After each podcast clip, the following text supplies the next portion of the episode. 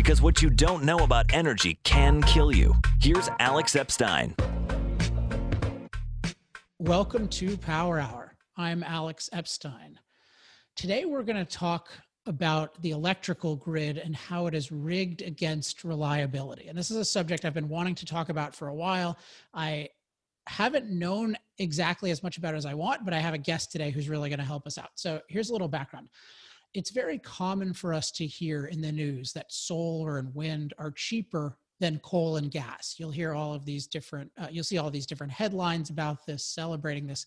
And specifically, you might, if you read the stories more carefully, you'll often hear that solar and wind are bidding at lower prices than coal or gas are. And so you hear like, oh, there are these electricity markets and solar and wind are outbidding coal and gas. And that sounds like, well, I'm in favor of competition. I'm in favor of markets. They're winning on the free market. Okay, well, that sounds good as long as they're winning and it's a, market. It might, it must be free and that, that must be a good situation. And yet at the same time, there's something very clearly off with this idea that solar and wind are winning on some kind of market. And one fact that I've pointed out many times on this show is that in general, the more of this supposedly cheap solar and wind you add to the grid, the higher electricity prices are for the consumer. And so that points to there's something off with this claim that they're cheaper if when they're used, they make it more expensive. And then intuitively, we know that solar and wind are not reliable. And there's something really off with comparing prices of a reliable versus an unreliable. That just doesn't make sense. So there's something off there.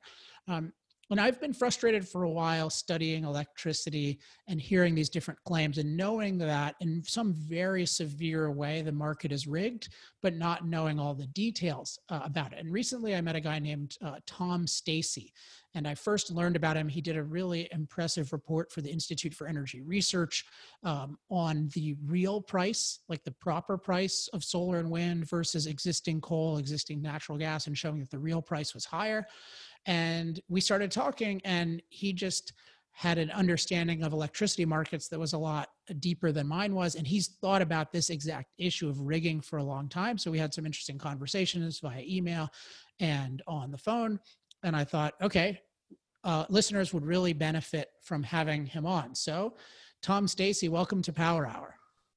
Hey thanks alex. Uh, thanks for inviting me to be on the show with you.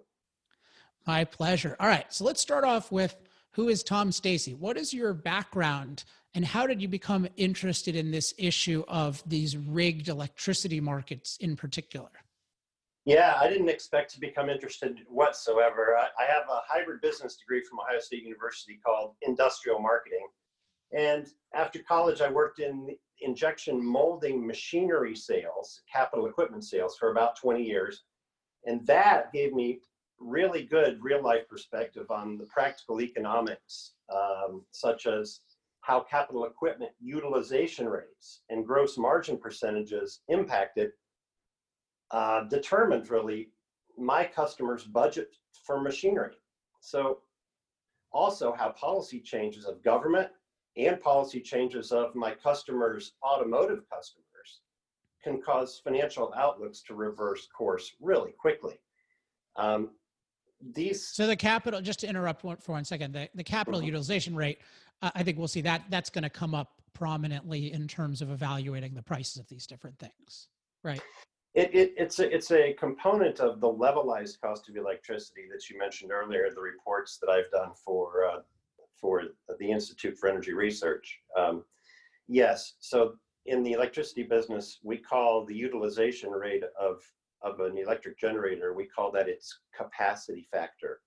It's an unfortunate name. It's really an energy factor. It has nothing to do with capacity. It has to do with with how much you use a piece of equipment and not really so much about that piece of piece of equipment's maximum contribution to reliability.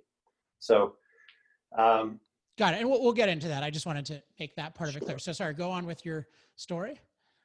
So yeah, so so these areas of of, uh, of, of finance, if you will, and economics and policy, um, utilization rates. These these become very useful when you start to look at the electricity grid and the generators that work together on the electricity grid to give us the energy we need from minute to minute, but then the reliability of the system that we need. um, you know, 365. Uh, so in about 2007, you were you were asking me how I got into this. So in about 2007, the plastics indus- industry was really really weak um, in the Midwest, especially. I think NAFTA had hurt U.S. manufacturing, um, especially where labor content tended to be significant, and it is in the plastics industry. Um, automotive was also uh, trying to rein in costs and, and compete with with overseas automakers, and so they were reneging on some big long-term contracts with heavily invested tier one automotive suppliers and putting work out for bid to companies that were ill-equipped to handle it. So I saw some sort of disingenuous markets um, and you know false pressure being put on to suppliers uh, by the automotive industry. Uh, you know, claiming that this other company who couldn't do a comparable job in quality or reliability was bidding this work at a lower price and then they were holding that over the head of their of their supplier who was heavily invested right? So anyway so business being really slow as it was in the mid 2000s um, i was bored quite a bit of the time looking for other ways to be useful in the world. And as it turned out at that time a wind developer from australia had begun working behind the scenes with farmers and elected officials in my community sneaking around really. Um, well, I was in a position to blow the whistle to the general public on that and fell into a role of community community advocacy for preserving rural areas where I lived and protecting them from these enormous machines and the industrial sprawl of wind energy development. But I was more interested in the numbers uh, than in the more subjective issues such as visual blight and noise and, and annoyance and things like that. So I started networking with electric cooperative leaders, uh, starting with my local cooperative and then at the state level and then at the federal level, um, working with vice presidents of engineering and vetting these ideas and learning really quickly, you know, what's going on here. And uh, pretty soon I'd constructed a pretty compelling case showing just how dependent the wind energy industry was and still is on sources of revenue other than selling electricity at prevailing wholesale market prices. Okay, so they rely on other sources of revenue to a greater extent than they rely on what they sell their electricity for. What do you What do you mean other sources of revenue? Like what are the main examples? So you've got you've got taxpayer subsidy, and then you have built-in ratepayer subsidy that comes in the form of regulation and the rules that regional grid operators have put in place that form so-called markets for wholesale markets for electricity. So, and, and then thirdly, you have power purchase agreements or private transactions between renewable suppliers and companies, as if they could just ship their particular particular electron flow through the transmission system and have it end up just at this guy's meter, Amazon, for instance, just at their electric meters, as if they could actually consume just renewable power through our common transmission and distribution systems. Just not right. Just and we'll, we'll get, and, and we're definitely going to get into that in more depth. But I guess the basic idea seems to be just that the wind, like what we're paying for wind, is far beyond the prices that they're charging on that that we see. Sure. So when it comes to tax subsidy, for instance, you know, you may say, well, I've already paid my taxes, they're gone.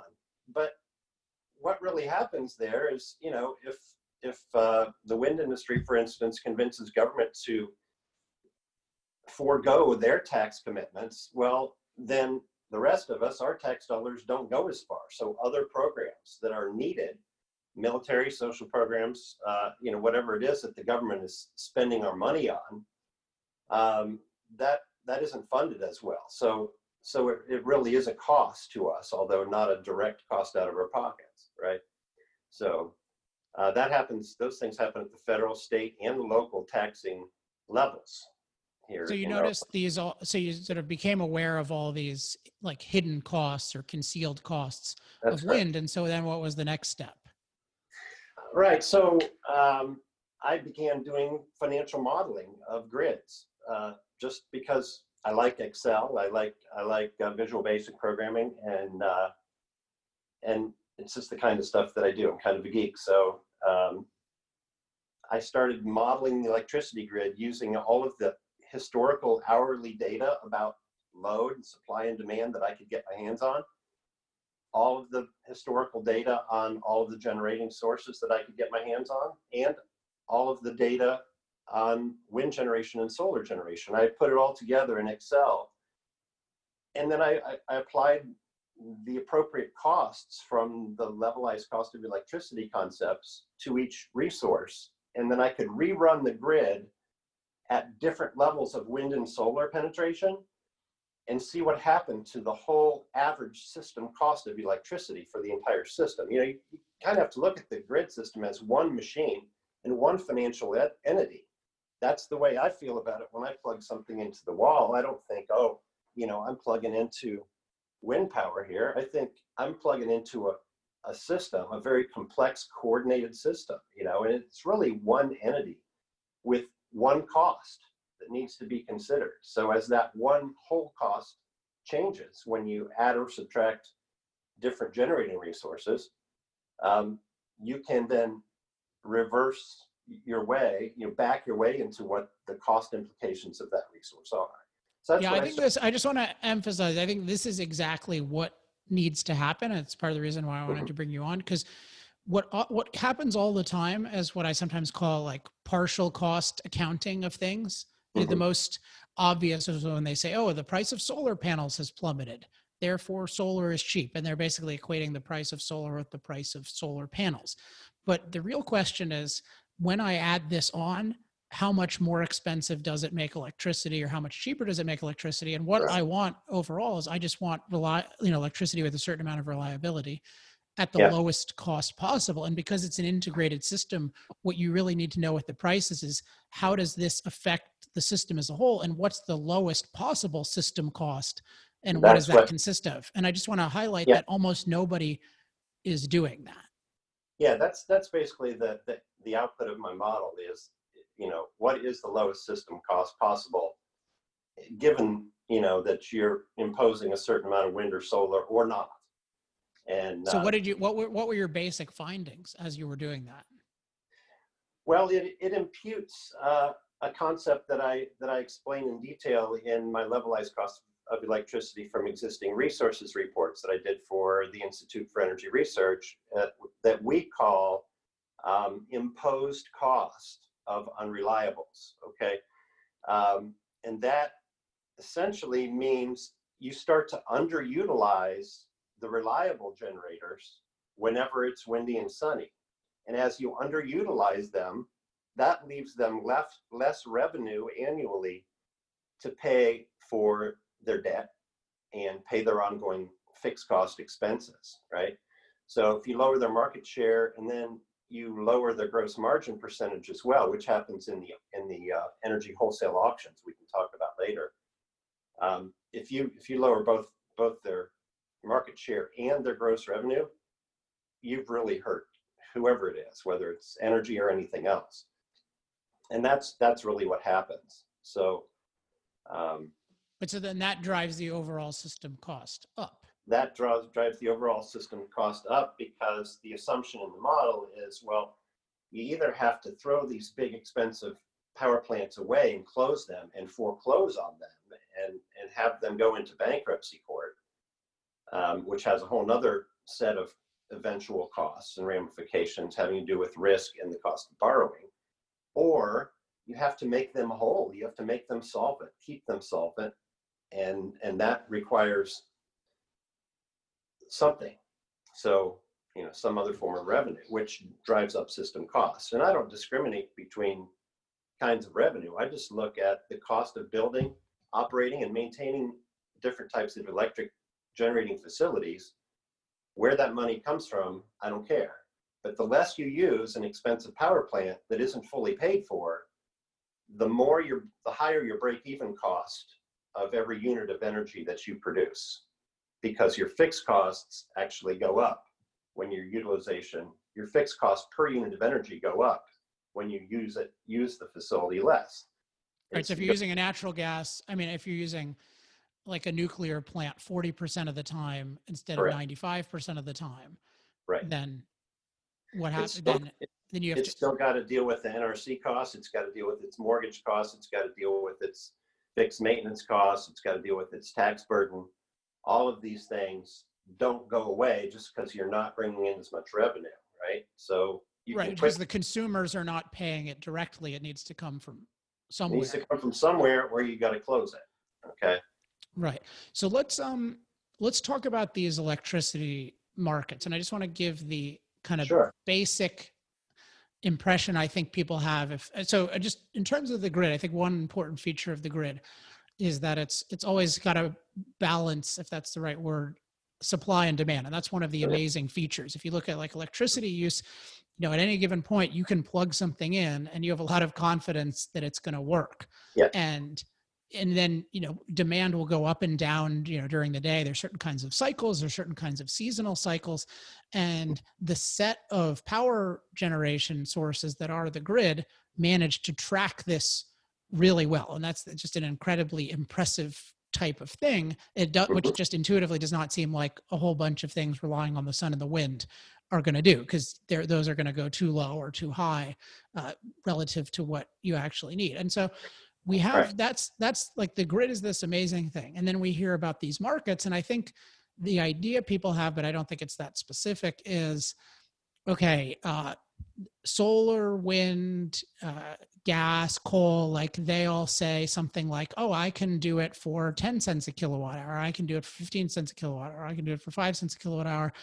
And then people bid and then somehow the cheapest one wins out. Now that makes sense to me if they're all pretty much on demand like if they can all provide it on demand Right. so can you explain like let's assume for a second just for simplicity's sake that there were no unreliables on the grid like Yeah, how sure. do electricity markets work and how well do they work like just in terms of competing sort of apples to apples type of bidding competition when they're all reliables So that's really the way things were uh, from the time these markets were, were designed. Um, and I, I don't know, that was somewhere between 30 and 50 years ago, I believe, when, when this system of auctions for energy uh, came about. And, you know, there are really two reasons for it. One is to make sure that we use the cheapest sources as much as we can first. And then if we don't have enough of the really cheap sources because demand gets higher, then we use the next most expensive source. And if that's not enough, we use the next most expensive source. So you, you, we pretty much had nuclear and hydro at the bottom. You know, they were the cheapest sources because their fuel's cheap. And we're only really talking here about fuel costs. People were, are bidding their fuel cost into these auctions, not their mortgage costs or anything else. Okay. So these are these are hourly energy auctions, and to well, make i think i need to explain so why is that that they're only bidding because they need to pay off their infrastructure They do, but uh, when we get to how this auction really works, you'll see that, okay that some of them have the revenue to not only pay for their current costs, but to build more plants.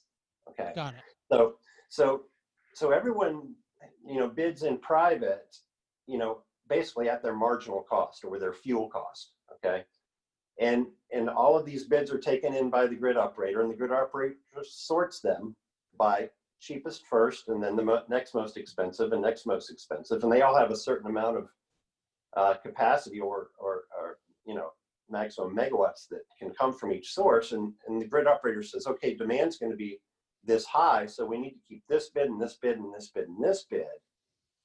But these more expensive bids up here, we don't need to keep. So instead of paying the ones that clear the market or accepted in, you know, as power sources for the coming hour, instead of paying them what they bid, the, the price they bid, they say, well, what did the guy bid who was the most expensive one we had to keep?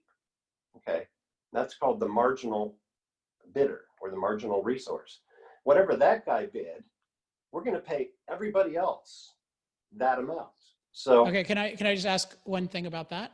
So Yes. just just so we have like a concrete example. So let's say it's a hot day in California pre unreliables Yes. era, and so we need to use what's called a natural gas peaker plant right, to provide the air conditioning. And let's say just as a random number, they're charging 20 cents a kilowatt hour.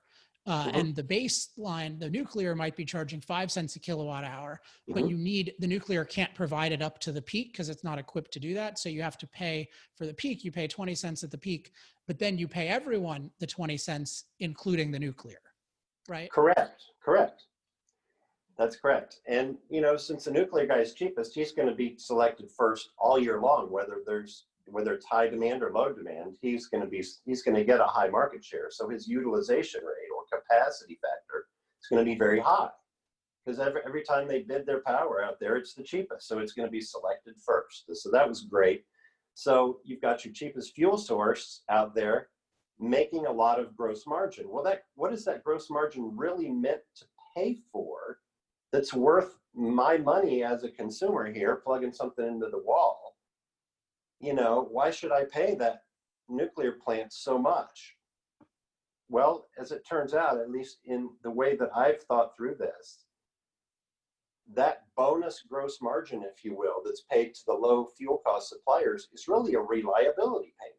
It ensures that that generator is going to be available when prices are highest. It ensures that that, that, that generator has enough, enough money to cover all its costs and to potentially invest in another plant using that same technology, in this case nuclear, because it's a profitable thing to do. Whereas, you know, the peaker plants, they don't get to run very often, only when there's a really high demand. And they don't make much gross margin there either, because, you know, they're either the marginal bidder and just clearing their costs, or somewhere just below that and making a small profit. So the whole thing was really almost uh, symphonic, you would say, in, in, its, in its simplicity and how well it worked and how efficiently it worked. But I came to think of these big, bigger gross margins as reliability payments or capacity payments is, is the term that's used in the wholesale markets. Um, and what they mean is reliability, uh, reliable capacity payments. But let me, so a thing that occurs to me about this, because I think one thing is we've got this whole context where this is a government monopoly in many, many circumstances. And so when we're talking about a market, it is, I mean, there's a lot of choice being exercised in terms of how this market works. And it's not implausible to me that it can work this way, but it's definitely not like a pure free market competition that's uh, arriving at this. And so I think that we just have to recognize in the first place, like it's a government created or manufactured it's- market. I would say it's a response to the old fully regulated regime where Well, hold know- on, hold on. Can I just say one thing about that? And then I Yeah. I, I, I think the point you're making is, is important, but it's Yeah. it's just that you could set up a system where you didn't have everybody get paid the marginal cost. You could have Correct. a different system if you're You setting could. it. And I think it's just important to recognize, okay, this is set up a certain way. If it's set up a certain way, then there have to be certain reasons for it. And if those reasons applied when it was all reliable, those reasons may well completely not apply when it's not reliable. And an idea you've given, I mean, an, an idea I've gotten from you is that it could, you know, it could work very differently. Like, why not have it be that you you have bids taken for like a year's worth of power, like, and you just you just trench it out, and so you say like, okay, who can give me the best price, like that's worth it for, um, For all the know, base f- Mhm. yeah, for and, and like have people compete for that and not pay them ever the Right. peaker price. Like that Right. would probably be cheaper. Just have them fit in a healthy profit margin for them.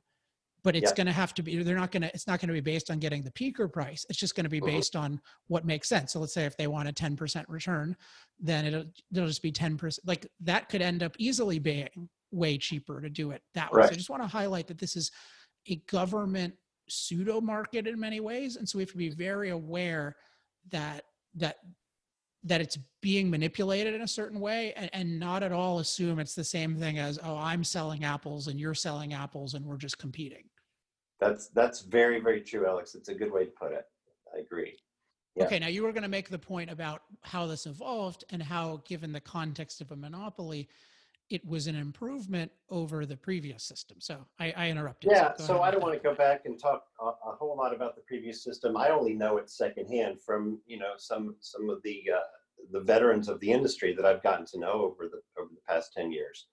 Uh, so, you know, it's really not for me to describe what the regulated monopoly picture looked like. But this sort of wholesale market system um, was seen to be a great improvement over that. You know, you know, human nature is for greed. You know, to fulfill our own needs and then some, and that can be a healthy thing, right? But it can also be abused and taken too far.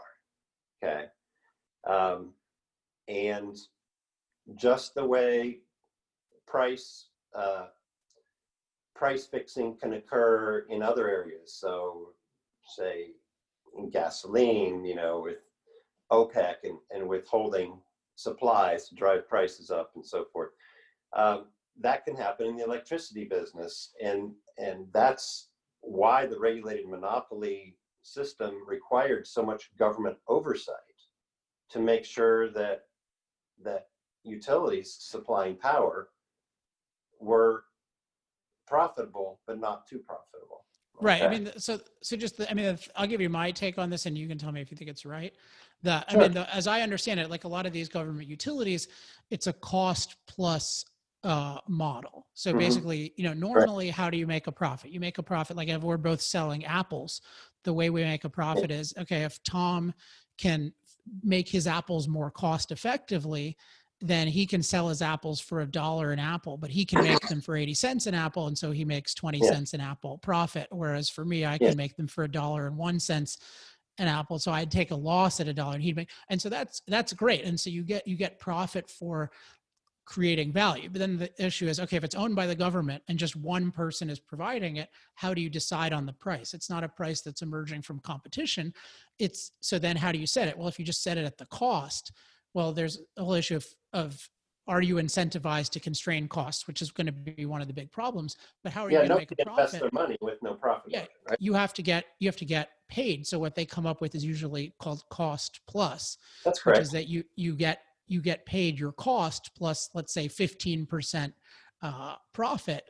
But then Mhm. the issue is if if if I tell you I'm going to pay you 15% on whatever your cost is, you're probably going to find a good way to rack up a lot of costs. Like you'll say, you know what, we need to be You are. extra reliable. So let me build a nuclear plant just in case something really goes wrong. And then oh, you get to make a billion dollars in profit on that. you know And so the that, name- that- you know, that's very hazardous. there, there's Yes. a name for that do you know what that's called What?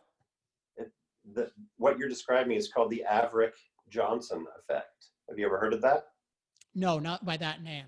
So look at look at look up the Averch Johnson. Have your listeners, uh, your, your your podcast uh, subscribers, look up the Averch Johnson effect, and it's it's a perfectly beautifully written uh, description of, of what you just said. That that if your profit margin is going to be fixed at 15 percent on whatever you invest in, well, let's just invest in more things that we don't need, so that we get more profit.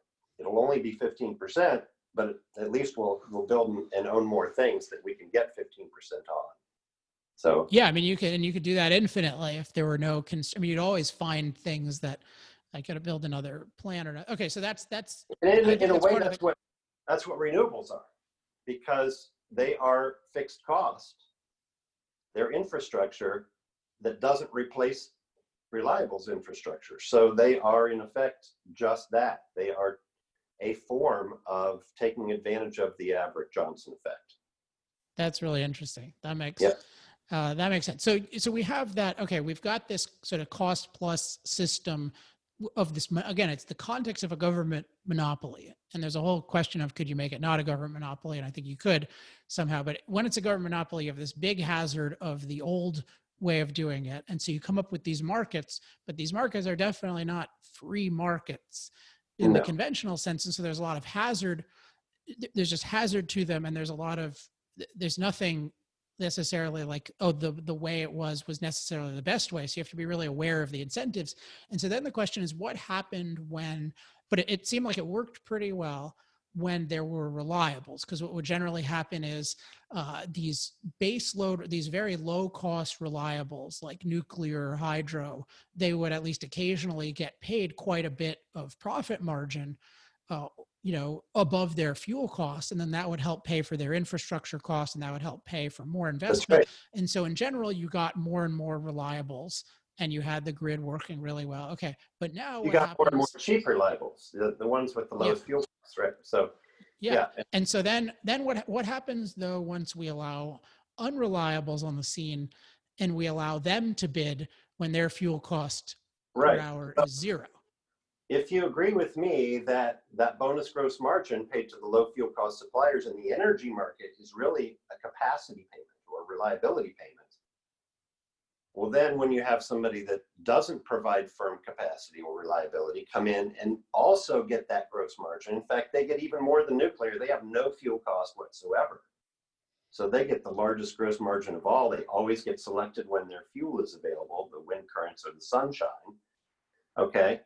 So they're going to so just to make sure I understand that, that whenever whenever the sun shines or the wind blows, they're going to be willing to they'll charge the lowest price because it's always worth it for them to get something.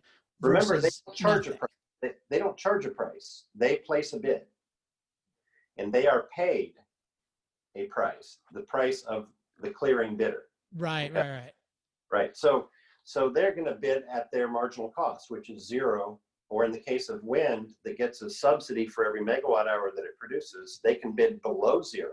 That, all that does is it really ensures that they will be selected first and they will never be told, you know, we don't need you today, right? Even though the wind's blowing, we don't need you because you're too expensive. That's never going to happen because they don't have any fuel costs. So they're always selected and they're earning bonus gross margin that was meant to pay for system reliability that they cannot provide. Got it. Okay. So the like in practice, if we just took the example before of like the natural gas uh, peaker plant situation with the nuclear, it could be okay if there's a lot of wind blowing at a given time. Uh, like they'll they'll in effect say, I bid negative two cents a kilowatt hour. Like I'm going to Sure. bid that. You're not. They're not going to actually have to give the government money. Um, No, they're not. no, no, but because because they're not pr- providing at all because they know that okay, the nuclear is going to do five cents, and uh, these numbers are probably too high, but you know, and the um like the coal will do eight cents, and the peaker, and maybe the peaker won't make it on when the wind is blowing, but then uh okay, so then then they're getting if if it if it clears at ten cents, then they're getting this huge uh They get 10 profit cents margin. plus their subsidies. Yeah. So And that means that, say, a nuclear plant might not get used, or particularly if it's lower, like if it's. Well, first of all, first of all, whenever wind and solar, whenever the wind's blowing and the sun's shining, those peaker plants do not get used. So the clearing price gets lowered for that hour. So the gross margins of everybody's gross margins go down. Okay. Right. You might say, well, that's a really good thing. Right. So that's one, one thing that happens. The other thing that happens is, well, now the nuclear plants or the coal plants or uh, the combined cycle gas plants that are, you know, more workhorses than the peaker plants and more efficient, they're they're not being used as often. So your market share is, is being hurt and your gross margin is being hurt. Just like we were talking about in the plastics industry with the automotive business back in the mid 2000s. Okay, so So fewer um, units at lower rates per your, unit. your units of sale, right, at a lower gross margin per unit of sale. So not only do your annual sales shrink, but your profit margin on each of those shrinks. Okay? So it doesn't take then- long with that. That's a one-two punch. Doesn't take long for you in trouble. And then to your point before, but we still need the, the unreliables still rely on them. We still need they do, so those you- reliables. we really can't close them. I mean, California and, and Germany, I guess, are, are some of the, the closest examples to where we get close to the edge of, well, we don't have enough reliable power plants. We have to import power from other regions, or we have to keep plants open even though they're not self-sufficient. We have to just give them money so they stay open so that the grid doesn't shut down every time there's high demand. Right? And so this So- is this is what's happening when people are saying like nuclear is asking for a subsidy and people are saying, "Oh, look, nuclear is so expensive, it needs a subsidy." But basically you because you stopped paying the nuclear for their reliability. Like you screwed them over and You did. the That's because the reliability payment is, is part of that gross margin in the energy market. Well, so PJM, some of these other regional grid operators, they, they said, well, okay, so we need to supplement. And so we're going to create something called a capacity market or a reliability market in addition to the energy market. Well, the way they devised it it's very sluggish. It it uh, it says, okay, put in a bid for reliability, and we'll make sure we have enough, and we'll pay the clearing price just like we do in the energy market. Um, but we're not. We're going to pay you now for reliability that you provide three years from now. All right, and for at most, it's for one year.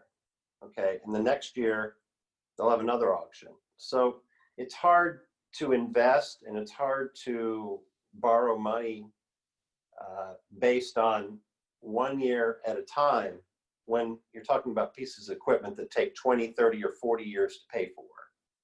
Okay. And you've It also just got sounds like a bad band-aid.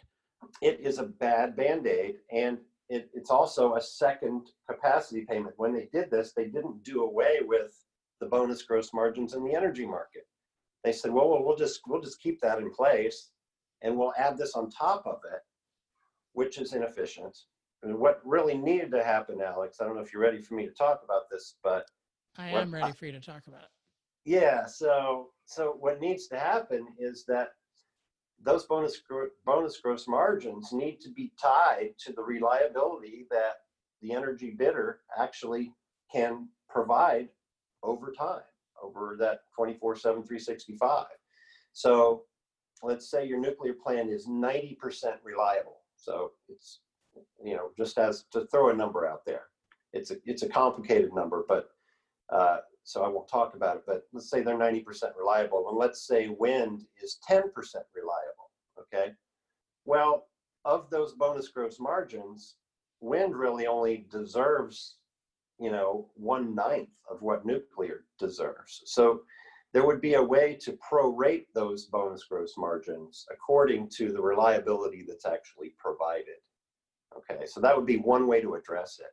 Another way, as you suggested, um, and we talked about on the phone, would be to basically turn these hourly markets, which look like vertical bars on a on a graph that has time as the x-axis, into horizontal markets where you're bidding for long periods of time, chunks of power. Um, now, th- there are several ways that these wholesale markets could be altered uh, or replaced uh, that would promote competition, would keep prices uh, where they should be, but would be fair and and price reliability at the cost that it really has. And that, I mean, that's the key is no matter what. And that's, I think the number one thing that happen, has to happen is reliability has to be priced into the price of electricity. And it has to be priced properly. You know, when I did levelized cost of electricity analysis, one of the main breakdowns that DOE will do in, their LCOE or levelized cost analysis is here are the fixed costs in a per megawatt hour basis. So over the life of the of uh, a coal plant, fixed costs will be divided by how much electricity that coal plant is likely to produce over its 40 or 50 year lifespan. Okay, so they'll have two, uh, you know, say one cent per kilowatt hour for uh, fuel and three cents a kilowatt hour for the actual power plant itself and so on. But the actual power plant itself is what they call a fixed cost. I equate fixed costs on the system to reliability or capacity, firm capacity, and variable costs, primarily fuel, but also wear and tear on equipment as it's being used. Um, but mostly it's fuel. That those are variable costs, and I can I relate those to energy costs. So when you look at levelized costs, about 70% of all levelized cost of electricity is fixed cost or reliability cost in my mind. 30% of it is fuel cost or energy cost. Well, when you look at them at the wholesale markets, they've got that ratio reversed. 70% of the money that's trade changing hands in, in wholesale markets is trading hands in the energy market. 30 only 30% in the reliability markets The capacity So- market, you mean? the capacity market. Yeah, and that I use those interchangeably here because I I don't think Yeah, I think reliability is a better term. I do too. I, that's really what it is. Uh, it doesn't mean nameplate capacity. The term the term capacity by itself has really no meaning. You have to either say nameplate capacity or capacity value or firm capacity contribution, right? But it, it it's really an ambiguous word unless you clarify it. So reli- reliability, reliable capacity is really where where you want to focus your attention here. Not, nameplate has nothing to do with it. So let me, um, so I just want to keep highlighting that I think th- the fundamental is that the reliability needs to be priced in and there are different ways of, uh, of doing that, but it's totally being screwed up right now. And so all the pricing right now, it's, I mean, my analogy that I always use is just like the reliable and the unreliable worker at your company. Yes. So, you know, you have Yes. somebody who's working 40 hours a week and charging you $15 an hour. And then somebody says, Oh, I'll, I'll come in a third of the time, but I'm not going to tell you when. And I'll Right. charge $14 an hour. And you say, Okay, great. I'm going to pay you. But you need to have the reliable person on standby uh, all the time. And so Yes. if you rig it so that you stop paying him, eventually he's not going to be able to feed his family and he'll just stop working.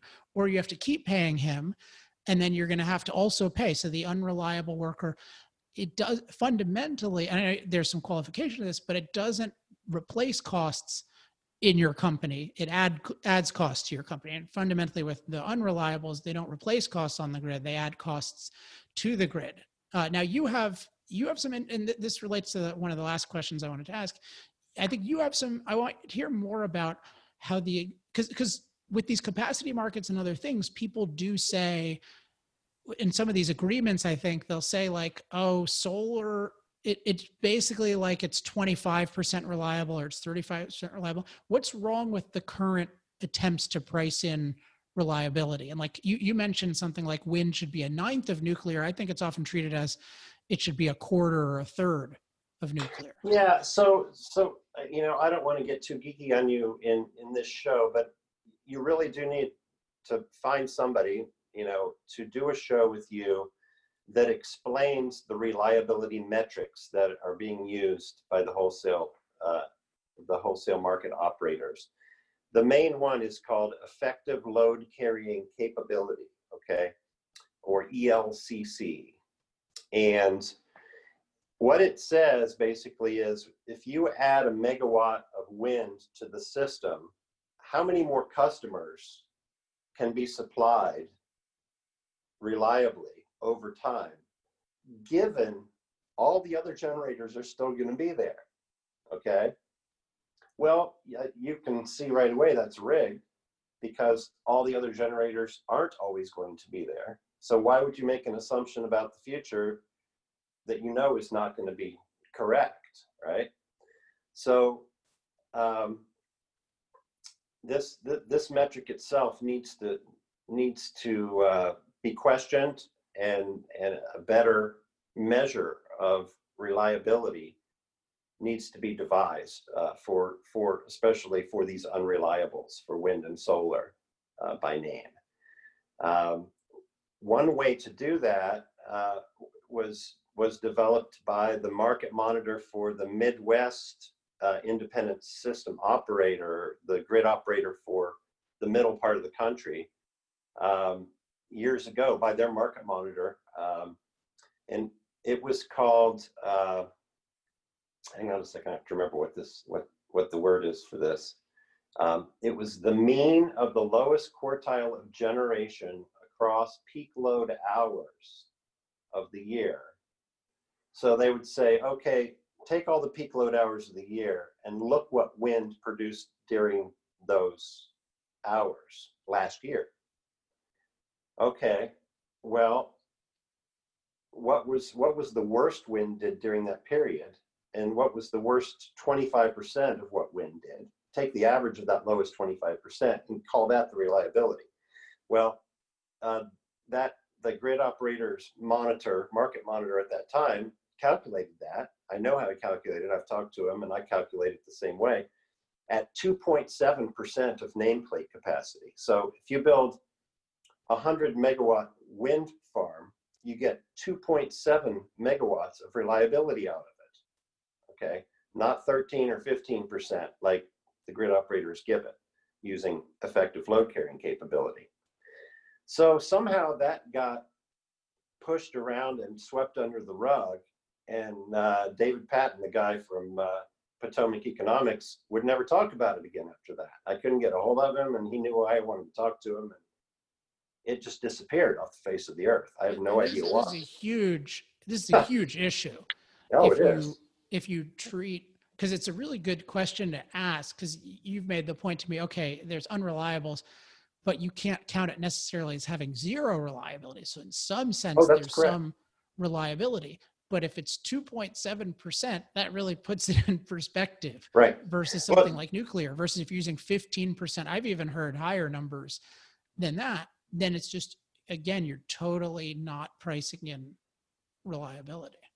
Yeah, even in the in the current attempts to have a reliability market, they've far overvalued uh, the unreliables, wind and solar, by using this effective load carrying capability metric that was developed out at uh, UC Berkeley, out near you. So, um, yeah, with, that that needs to be. You need to drill down on that at some point. I think that would be very useful to to everybody, and hopefully you can affect some policy change, Alex. Um, I've been at this for longer than you, uh, not as well as you, uh, but I've worked hard at the state level to affect policy, and I've had some success there. But these big things that need to happen, man, I don't know who can do it. I don't know. I hope you can. Well, there's definitely your your thinking has definitely helped me get clear, which for me is always this the first step toward influence is just getting clear, so then I can break it down Of course. um, to others. So um, let's just talk briefly about. You mentioned this earlier, but I want to talk about it specifically because you have some really good points on it. Uh, power purchase agreements. So, what are they? And you have this really compelling Okay. point that you consider them all to be fraudulent, which I'm Oh, always a fan of points like that. They're fraudulent in that they they don't. what are they first? Okay, yeah, power purchase agreements.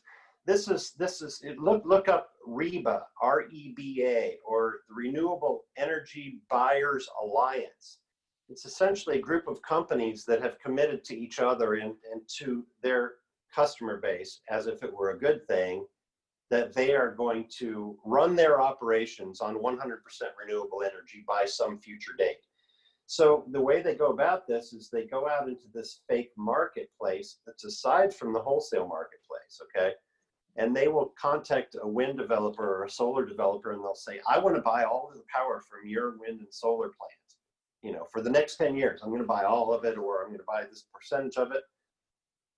And I'm going to, you know, and they they they settle on a price for that, you know, typically an above market price, but maybe not, depending on how much subsidy uh, the renewables guys are already getting.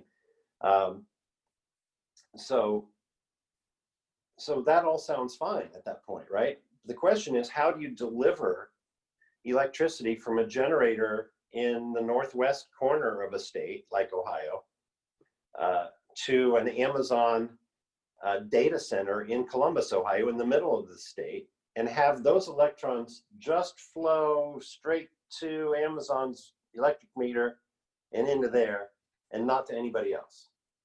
Well, it doesn't happen. The transmission system is just like the water pipes in in a municipality, right?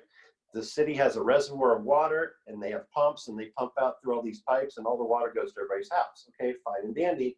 What if I like to drink Coca-Cola, but I'm too lazy to go to the store? I'm just going to call the store up and say, "Hey, would you dump some Coca-Cola into the city reservoir for me?" You know, and then I can just turn on my kitchen sink, right, and fill up my glass and drink my Coca Cola. I know how stupid that sounds, but that's exactly what per- power purchase Because it gets blended in. purport to do. Right, it gets blended in. Nobody, nobody gets 100% Coca Cola out of their spigot. Everybody gets a tiny bit, you know, and just depending on where it's put into the system, and that's that's where the laws of physics, you know, and that that wouldn't necessarily be a problem, except for these hidden costs of adding unreliables to the grid that we've already talked about. You know, losing market share, losing gross margin percentage, um, and that uh, ultimately affects disinterested parties. Well, that's a no-no in trade. You know, you can't you can't have a discrete transaction between two people and then ask a third person to pay part of the cost of that transaction, right? So, you know, the Federal Trade Commission should be all over that. Why aren't Well, they? because I, I, mean, know. they're saying, yeah, I mean, I think uh, the FTC, or I think it would just be a class action lawsuit. This is one of the few cases where I'm in favor of one, where Yep. consumers just say, hey, I was led to believe that Amazon's using 100% solar and wind. And in fact, that's not happening at all. They're using the same percentage of solar and wind as everyone else. And and furthermore, there could be another group of aggrieved so-called stakeholders who say, I, I want to charge Amazon damages for taking credit for the solar and wind I used and giving me the blame for the coal and gas they use. Because that's what's That's happening. When they when they say I'm 100% renewable, they're just taking credit for your solar and wind and they're giving you blame for their coal and gas and nuclear. And so it's it's it's a total fraud. It's it's a beautiful thing. I, I agree with you, Alex. I mean, there are plenty of bright, young, ambitious lawyers in the world. Probably too many. Some of them need to get on our side on this. I think. Yeah, I've been pushing this for a while. I, I need to. I have a list of like pet. Pro- it's always annoying when people have projects for others to do because I get a lot of people have projects that I should do, so I can sympathize. But if anyone wants to take this idea, it's it's free of charge. I think it's a pretty good idea, and it would be a huge service to the world. You could do the same thing with no GMO food. Uh, by the way, that would be another good one. where You could make uh, a fortune because human beings have engaged in GMO for a very long time. Uh, Oh, yeah. fortunately, otherwise we wouldn't have any fruit. It's called hybridization, isn't it? Yeah. Yeah. Mhm. um, okay, let's, uh, as we wrap up, uh, we've talked about some policy changes. Are there any other policy changes or any summaries of policy changes that you want to uh, stress before we wrap up? Well, when it comes to policy change, I think power purchase agreements is, is low hanging fruit. I think the way that the wholesale markets operate is low hanging fruit. Um, but there's so much history and so many stake and such a big stakeholder process of people who are fully invested in the way it works now. Uh, I, I'm not very optimistic that these big changes can be made. And we know, uh, not to be too political, but you know, if if we end up with the Democratic Party's energy platform, uh, which is pretty much masochistic for our economy, uh, there's absolutely no way these changes could be made. So um, I think we need some consistent understanding on both sides of the aisle of what really is and really isn't possible, uh, you know, under the laws of physics and the laws of trade. And so you know, changing the wholesale market system to better value, to properly value reliability on the system, and eliminate these fake transactions. Uh, th- those are a couple of the big ones. And of course, eliminating subsidies, tax subsidies for unreliables that turn around and use our tax dollars to raise our electricity costs. Those are the things I would like to see change in policy. Yeah, and I, I think the the going after the subsidies is good, but one thing I think the thing you're doing that's most important is going after the distortions in the pricing, because often people go after the mm-hmm. subsidies as low hanging fruit and just say, "Oh, let's let wind compete on their merits," but that's still like the unreliable employee charging fourteen dollars an hour to undercut is, the it is. reliable If you- one at yeah, if you don't, yeah, if you don't fix the wholesale market system and recognize, you know, what those gross margins in the energy market real are really for, they're really for reliability, and and make a change, uh, then that's that's an implicit subsidy uh, that's built into the rules of the so-called free market wholesale system. Yeah, and it's definitely the point I just want to emphasize again is it's not a free market system insofar as it's monopoly. It really can't be, but you can have a much more or less rational one. And today's is brazenly uh, irrational, in some ways worse than the cost plus one, because at least with the cost plus one, you're sort of limited. To like you have some check on you can't build new power plants forever, and you're building Right. reliable ones. Uh, Whereas Right. today, as you mentioned, there's just this unlimited ability to build these new unreliables that don't replace anything, that add costs, and then to claim that it's cheap, and then to evade the issue of why is electricity becoming more expensive. Amen, brother. Yep. Um, so, just final thing, Tom, where can people learn more about you? And I think you mentioned you're a consultant, and I would like to see you doing some more work. So, if people are interested Sure. in, in having you work on projects, how do they contact you? You want my phone number? I, Uh, I would say email. put it on the- Email is good. Phone number seems a little intimate. Sure, you can put my email on on on there, and uh, it is T F Stacy. That's T F S T A C Y at gmail.com. Perfect. And is there anywhere else to learn about your work online? The Institute, yeah, the Institute for Energy Research uh, has published, uh, sponsored and published my work for the past several years. Those reports are called the levelized cost of electricity from existing generation resources. And, um, you know, if, if, you like some heavy reading and, and uh, uh finance and, and economics, you know, you can, you can read about some of my theories and work in those reports. They're available awesome, online. Tom. Well, I just want to say I, I I really appreciate how much you've persevered on this issue because it is such a massive fraud going on, and it's one of these things where everybody is playing the game and acting like it makes sense. And when I started realizing, wait, this is an Emperor's New Clothes situation, it was like somebody has to work this through. It was cool that you had worked it through to the degree that you have. Right back at you, right back at you, Alex. I, I appreciate your perseverance and, and, what you've been able to do with your podcast and, and, and all of your work. And, and uh, I'm happy to, happy to collaborate anytime you want, but I know you're going to be at this far longer than I am because uh, you're a lot younger. So keep at it. keep at it. All right. Thanks a lot, Tom. It was great. See ya. Thanks again to Tom Stacy for joining me. I know that topic can be technical. I tried to have us break it down in as much in as accessible terminology as possible but i hope you got that this is such an important topic. The whole way electricity is being priced is totally rigged against reliables and it's just leading to this cacophony of fraudulent claims fraudulent analyses and it needs to change. So the basic thing is one way or another reliability needs to be priced in. And one idea that i have that um, that I didn't mention, but I think this is one way of doing it, is just you can also have the grids have a minimum threshold of reliability. That is to say, we will only accept bids if you can deliver it on demand in a certain kind of way. And the way you do that, you say, well, what doesn't that isn't that against solar and wind? Will solar and wind ever be used?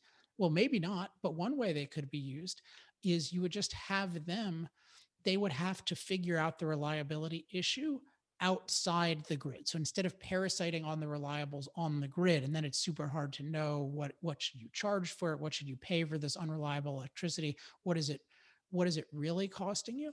What you could have is just say, look, I don't care how you get us reliable electricity on the grid, but you have to, it has to be like a black box of reliability. So let's say you figure out a way to have 50% of it be solar and 25% battery and 25% natural gas. Great. But you have to deliver to the grid reliable electricity.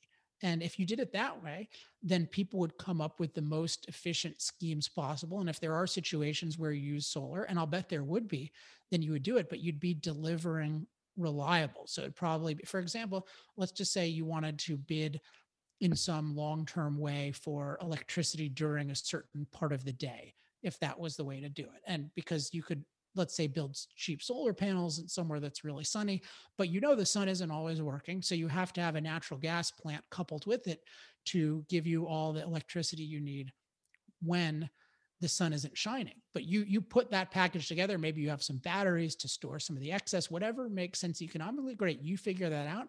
But as far as you joining this grid with everyone else you have to make a reliable contribution. It'd be kind of like if there are these unreliable workers and they came in at different times maybe they could come up with their own like temp agency and all the all the employer needs to know is okay you're going to give us someone reliable to do this job at every time. You figure out how that happens you want to use these unreliable workers together have a few un, have a few reliable workers to back them up great but you deliver me something reliable. So that's definitely one way of doing it is just banning unreliable power plants from the grid and just requiring that you have these hybrids whatever you have is a reliable including hybrids that include the unreliables but the people the hybrid maker the person who wants to include the unreliables they have to figure out how to pay that cost themselves. They don't get to just put it uh, anonymously on everyone else. So that's another idea but the, the key thing is we have to price in reliability and we're not and i think tom is doing great work so that's why i wanted to bring him on. All right that is basically it for this week. As always, if you have any questions, comments, love mail, or hate mail, email me at alex at alexepstein.com. make sure to check out energytalkingpoints.com. I know people are focused on so many other issues, but energy is such a crucial issue. So go to energytalkingpoints.com and be prepared yourself for all the issues this election and share them with candidates. We're getting a lot of hits on the website. Uh, getting a lot of good feedback on the new website. We just need it to be shared more and more and more. And it'll be useful even after the elections, but elections are a particularly good time let's see what else. Uh, I'm doing a lot of virtual speaking these days. So if you want to contact me about that, you can go to industrialprogress.com slash speaking or just email me at alex at alexepstein.com uh, to get on the newsletter. Go to alexepsteinlist.com. And if you want to support our efforts through helping our research and development and our marketing, projects like energytalkingpoints.com, projects like the moral case for fossil fuels 2.0, become an accelerator at industrialprogress.com slash accelerate. All right. Next week, I'll be back. I'm not sure what the topic is, but it'll be a good one. And I think we'll have another great guest. So until then, I'm Alex Epstein. This has been Power Hour. Power Hour. Life, liberty, and the pursuit of energy. Power Hour. The antidote to shallow thinking about energy issues.